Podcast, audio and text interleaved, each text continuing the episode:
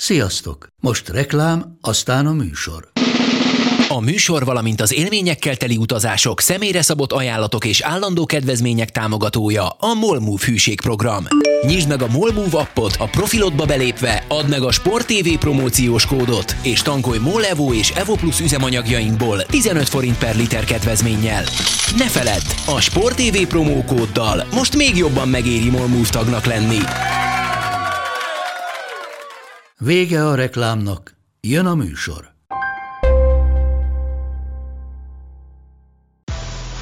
Nekik mindegy, hogy Győr vagy Fradi, Veszprém vagy Szeged, Bajnokok Ligája vagy EHF Kupa. Csúcskézilabda egy helyen, töményen, Ágai Kis András és Borsos Attila előadásában, a Kézi Vezérlésben, a Sport TV és a 24.hu közös podcastjában. Sziasztok, ez itt a Kézi Vezérlés, a Sport TV kézilabdával foglalkozó podcastje Borsos Attilával és Ágai Kis Andrással, és 2022 nyarán utoljára foglalkozunk felkészülési mérkőzésekkel, mert most már kezdődik minden, kezdődik a magyar bajnokság, sőt ugye a női már el is kezdődött, ejtünk róla néhány szót, kezdődik a BL, sőt az Európa Liga is elkezdődött a férfiaknál, és arról is beszélünk, és milyen jó, hogy elkezdődött. Szóval van témánk bőven, de mégiscsak egy, vagy nem is egy, hanem inkább két felkészülési meccsel, tornával kezdjük. A Veszprém mind a kettőn érdekelt volt, mind a kettőt megnyerte. Ugye az elsőt Tatabányán rendezték, ez volt a MOL Kupa, aztán most hétvégén pedig az első Handball City Fesztivál, ami giga sikert hozott, teszem hozzá, hiszen szinte telt ház előtt játszottak két nap a csapatok. Jó, hát igazán komoly felhozatal volt. Kiel, Flensburg és Veszprém. Jó a kezdeményezés, nem? Kezdjük ezzel, hogy meg párját ritkító, hogy egy felkészülési tornán, aminek tulajdonképpen semmi tétje nincsen, ilyen hangulat és ennyi néző legyen, mint amennyi az arénában volt. Igen, szerintem nyilván kezdhetjük avval, hogy a Veszprémnek a felkészülése azért ideális körülmények között zajlott az utóbbi időszakban, hiszen gyakorlatilag felvezetésként volt ez a MOL Kupa Tatabányán, ahol már szintén elég jó mezőny volt, mert azért BL résztvevő csapatok plusz a Tatabánya, ugye Veszprém, Plock és Zágreb volt a három másik csapat, és ott is azért láttunk jó mérkőzéseket és magas színvonalú kézilabdát, de ott is már kiemelkedett azért a Veszprémnek a játéka a mezőnyből. És tegyük hozzá, hogy azt azért jó volt látni, hogy a Tatabánya különösen az Zágráb ellen egy kifejezetten jó játékot mutatott, és azért egy több évtizedes stabil BL-es csapatot simán legyőztek. Csabi Szabat Plockia is azért láthatóan még építkezés alatt áll a bajnokság előtt, de fog egy-két keserves pillanatot okozni a BL-ben, főleg azoknak, akik oda látogatnak Lengyelországban. Tehát visszatérve a Veszprémre, azt hiszem, hogy ez a torna jó ráhanguló volt, és ott még látszott, hogy a védekezés nem annyira volt fókuszban, inkább a támadások, illetve az új játékosoknak a beépítése, a kipróbálása a különböző verziókban, ugye nem is tudom felsorolni tulajdonképpen, hogy milyen verziókat próbált Ilic, szinte mindent, mindenki játszott mindenkivel, és az volt a nagy tanulsága szerintem mind a két tornának, így visszatekintve a veszprémi támadójátékot, ha nézzük, hogy nem nagyon emlékszem olyan összeállításra, ahol azt mondhattuk, hogy na hát ez nem, ezt felejtsük el. Nyilván voltak erősebb, meg gyengébb periódusok, de alapvetően meg kell, hogy állapítsam, hogy igazság szerint minden játékos, most különösen itt a belső emberekre, illetve a beállókra gondolok, kompatibilis a másikkal. Tehát tényleg de akár, bocsánat, a szélsőket is említhetjük, nem? Hát Vailupov például. Persze, csak ugye a szélsőknél nem volt csere lehetőség, mert a Márgucs és az Eliszon ugye sérült volt ezen a tornán, és a másikon is csak egy meccset játszott az Eliszon. Tehát ott nem láttuk igazán, hogy ki kivel hogy.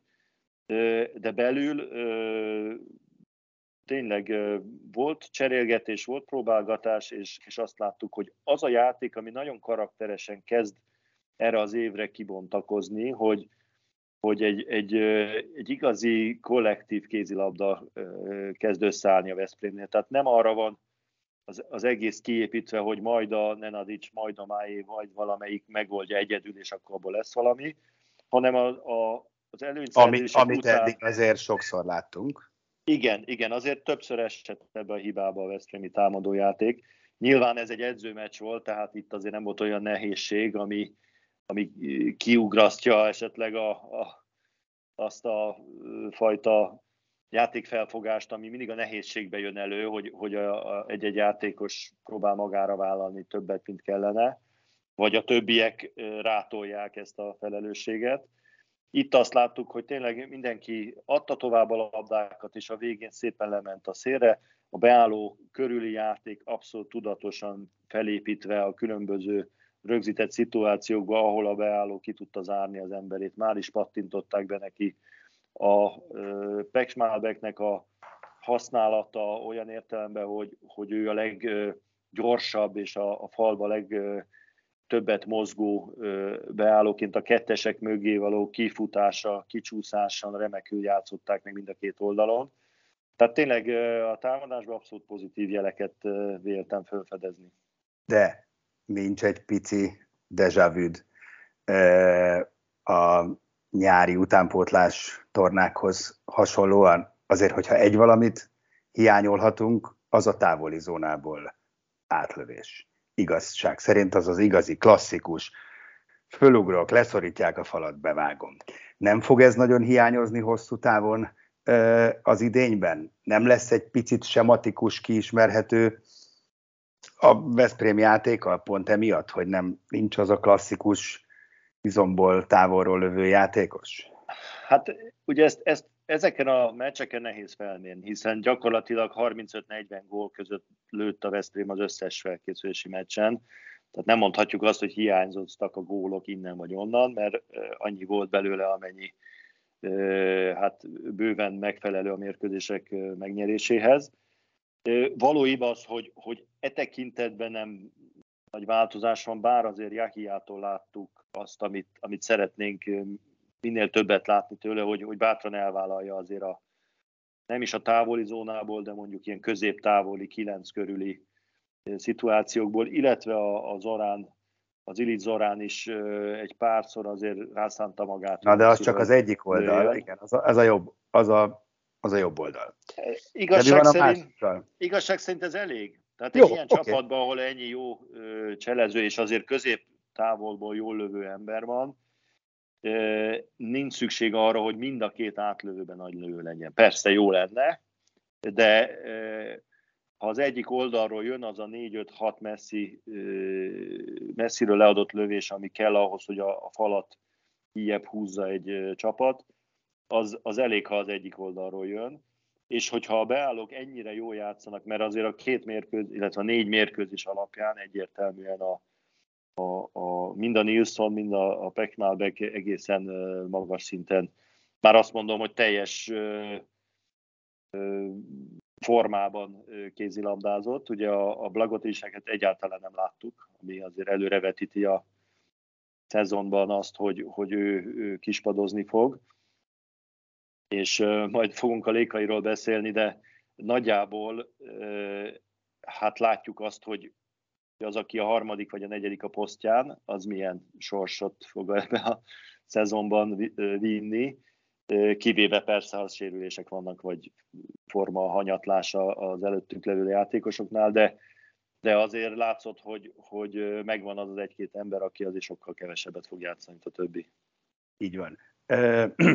Ide kapcsolódó kérdés, mert bennem úgy motoszkál már egy ideje, és most egy picit ráerősített Nikola Karabatic azzal a véleményével, hogy lehet, hogy kicsit túl sok a csoportmeccs, és túl kevés téttel bír a továbbiakat illetően. Ő konkrétan úgy fogalmazott, hogy nincs értelme ennyi jelentéktelen csoportmeccsnek a BL-ben. Ez valószínűleg egy picit túlzás, De valahol tényleg azt érzi az ember, amit ugye mi is minden egyes műsorban, értékelésben, beszélgetésben elmondunk, hogy jó, hát most tök jó, várjuk nagyon az őszt, de tulajdonképpen majd az a fontos, hogy mi lesz áprilisban, vagy májusban.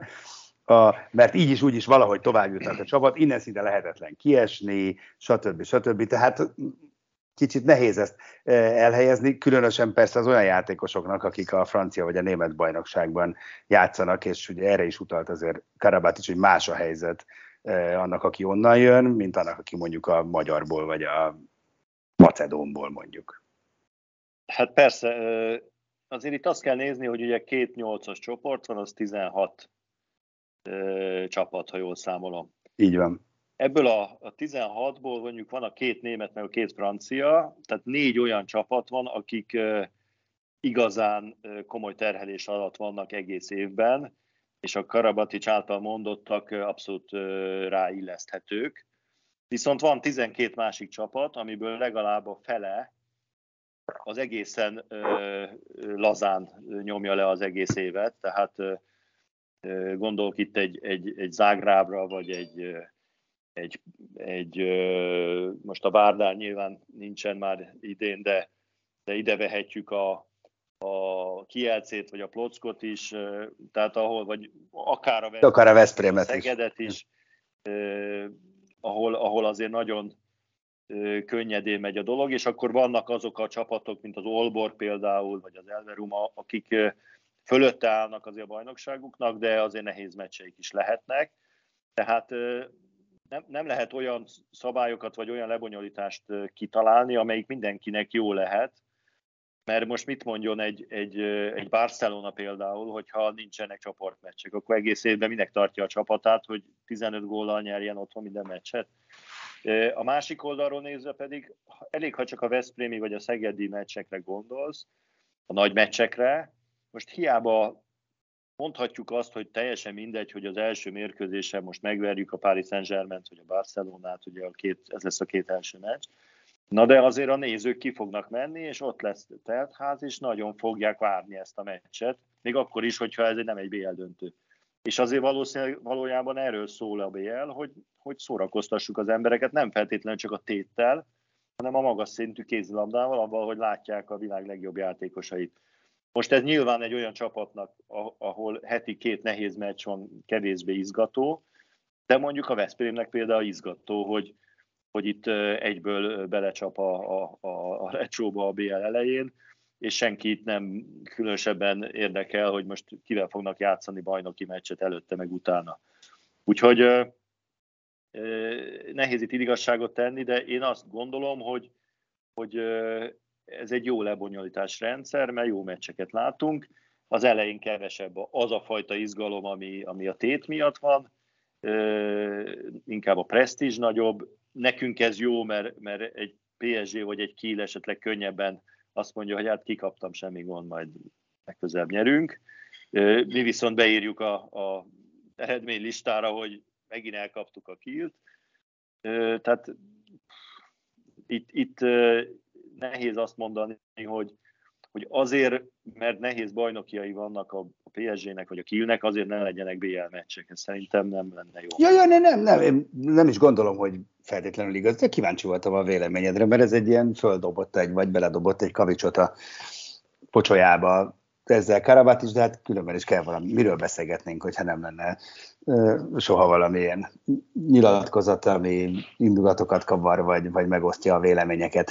Na, akkor evezzünk át rémelegánsan a Veszprém felkészülési meccséről a Fradi Európa Liga találkozójára, ami zajos sikert hozott, de mielőtt azt megénekelnénk, az átkötő személy Lékai Máté, aki ott volt Nagybányán szombaton, majd ott volt vasárnap Veszprémben, és hát egy nagyon megható kis ünnepség keretében el is búcsúztatták, ami jó volt, jó volt látni, nem? Szóval összességében azért azt gondolom, hogy így egy kicsit jobb a szája íze mindenkinek ezzel az egész váltással kapcsolatban. Nyilvánvalóan ez is volt a cél, és tényleg ilyen kettős érzelmek voltak ott a helyszínen, bennem legalábbis, hogy egyrészt tök klassz volt, és megható volt az, ahogy ott búcsúztatták. Másrésztről meg tényleg egy olyan érzésem volt, mintha visszavonultattunk volna valakit, és hát nem látjuk többet a pályán, és hát mennyire örülünk, hogy ilyen szép volt, jó volt, de közben nem erről van szó, hanem megy tovább egy olyan csapathoz, ráadásul akiknek ambícióik vannak, és neki is van ambíciója, nem azért megy oda, hogy most még kicsit levezessen. Úgyhogy ez mindig egy ilyen ambivalens helyzetet okoz az ilyen búcsuknál, de szerintem ez így jó volt, szép volt, nyílik egy új fejezet a Máté pályafutásában. A sport az ilyen, hogy vannak szituációk, amiket meg kell lépni.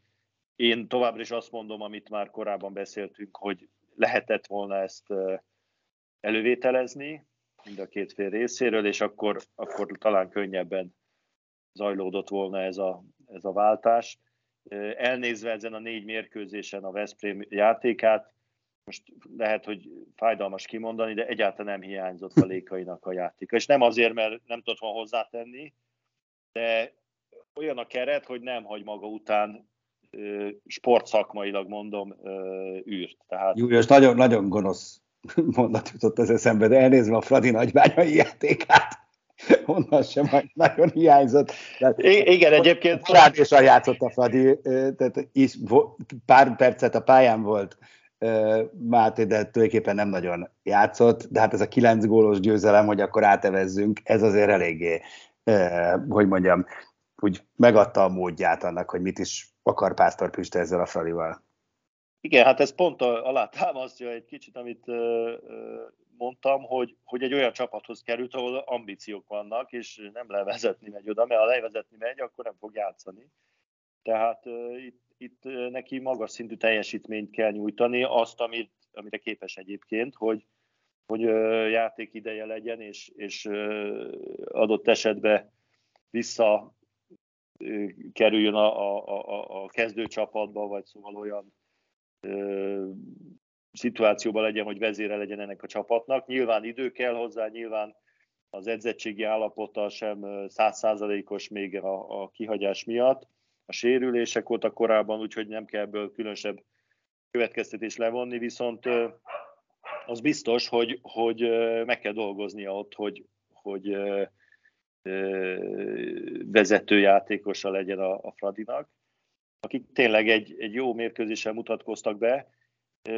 Nagyon drukkoltunk nekik, hogy túljussanak ezen a fázison, mert azért egy kicsit a bizonytalanságba ment a Pista is, hogy most valójában hol tart, mire képes a csapata. Túlértékelni se kell, mert ugye Bája Máre az jól hangzik a női kézilabdában, de a férfiben azért egy nem akkora név, és a román... Oké, de más a román bajnokság második helyezettje, ezért hát a Dinamo Bukaresti BL csapat a mögött. Jó. Van a román, tehát a mi férfi kézilabdánknak, a férfi bajnokságnak van egy csomó problémája,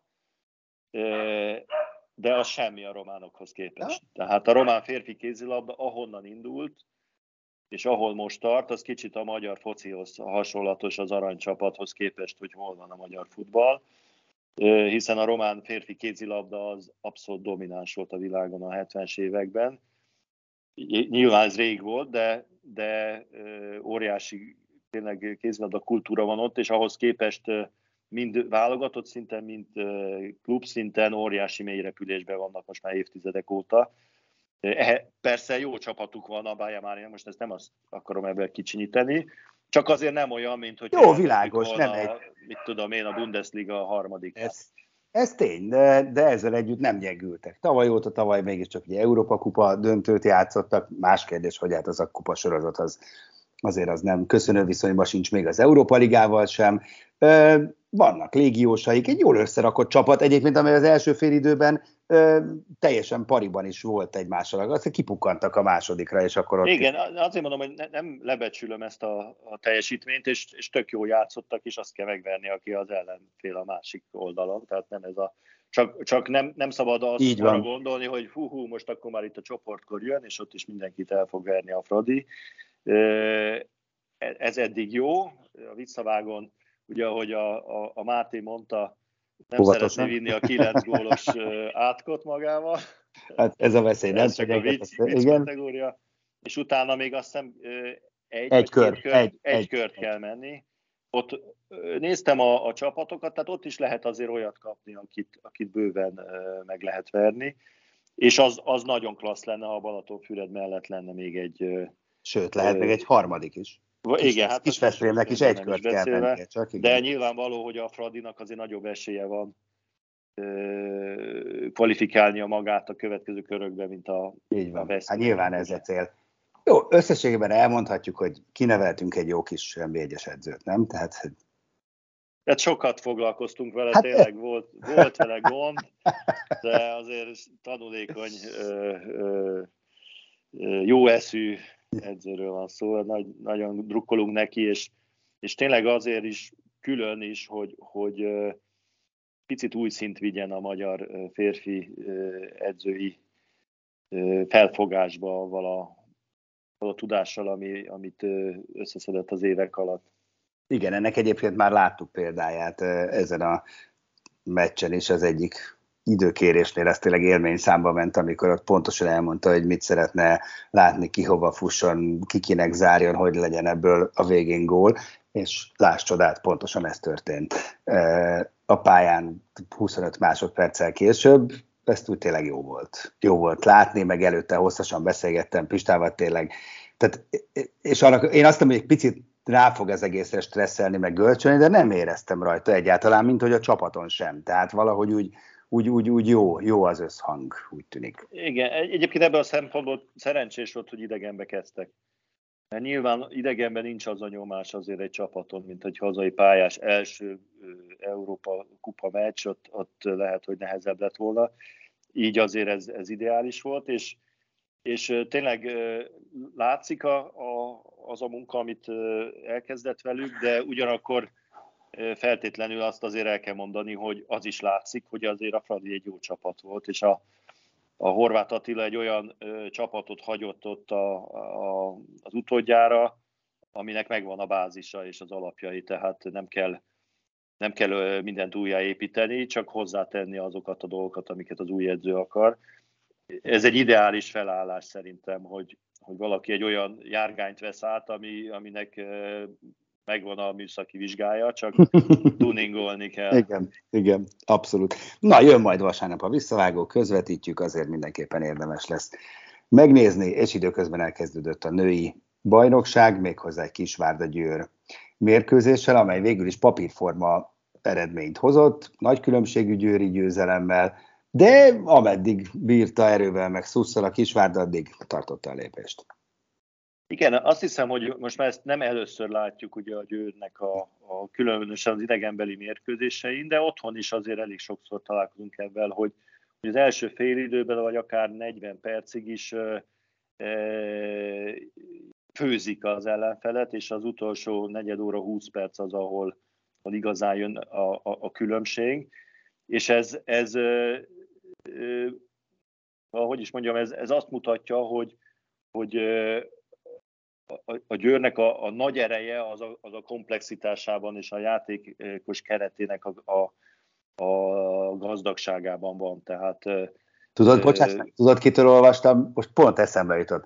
Ronnie O'Sullivan nyilatkozott, ugye a snooker király pár nappal ezelőtt, és pont ugyanezt mondta, hogy nem baj, az első pár frémet odaadom, meg elvesztem, úgyis bedarálom utána, és csak várom a pillanatot, és azt mondta, hogy ő a Djokovic-tól leste el ezt, hogy ott is van, amikor elmegy az első szett, szoros, akkor is pontosan tudja, hogy jön a pillanat, amikor szintet tud lépni, amikor még egyet, és a Győr pont ugyanez.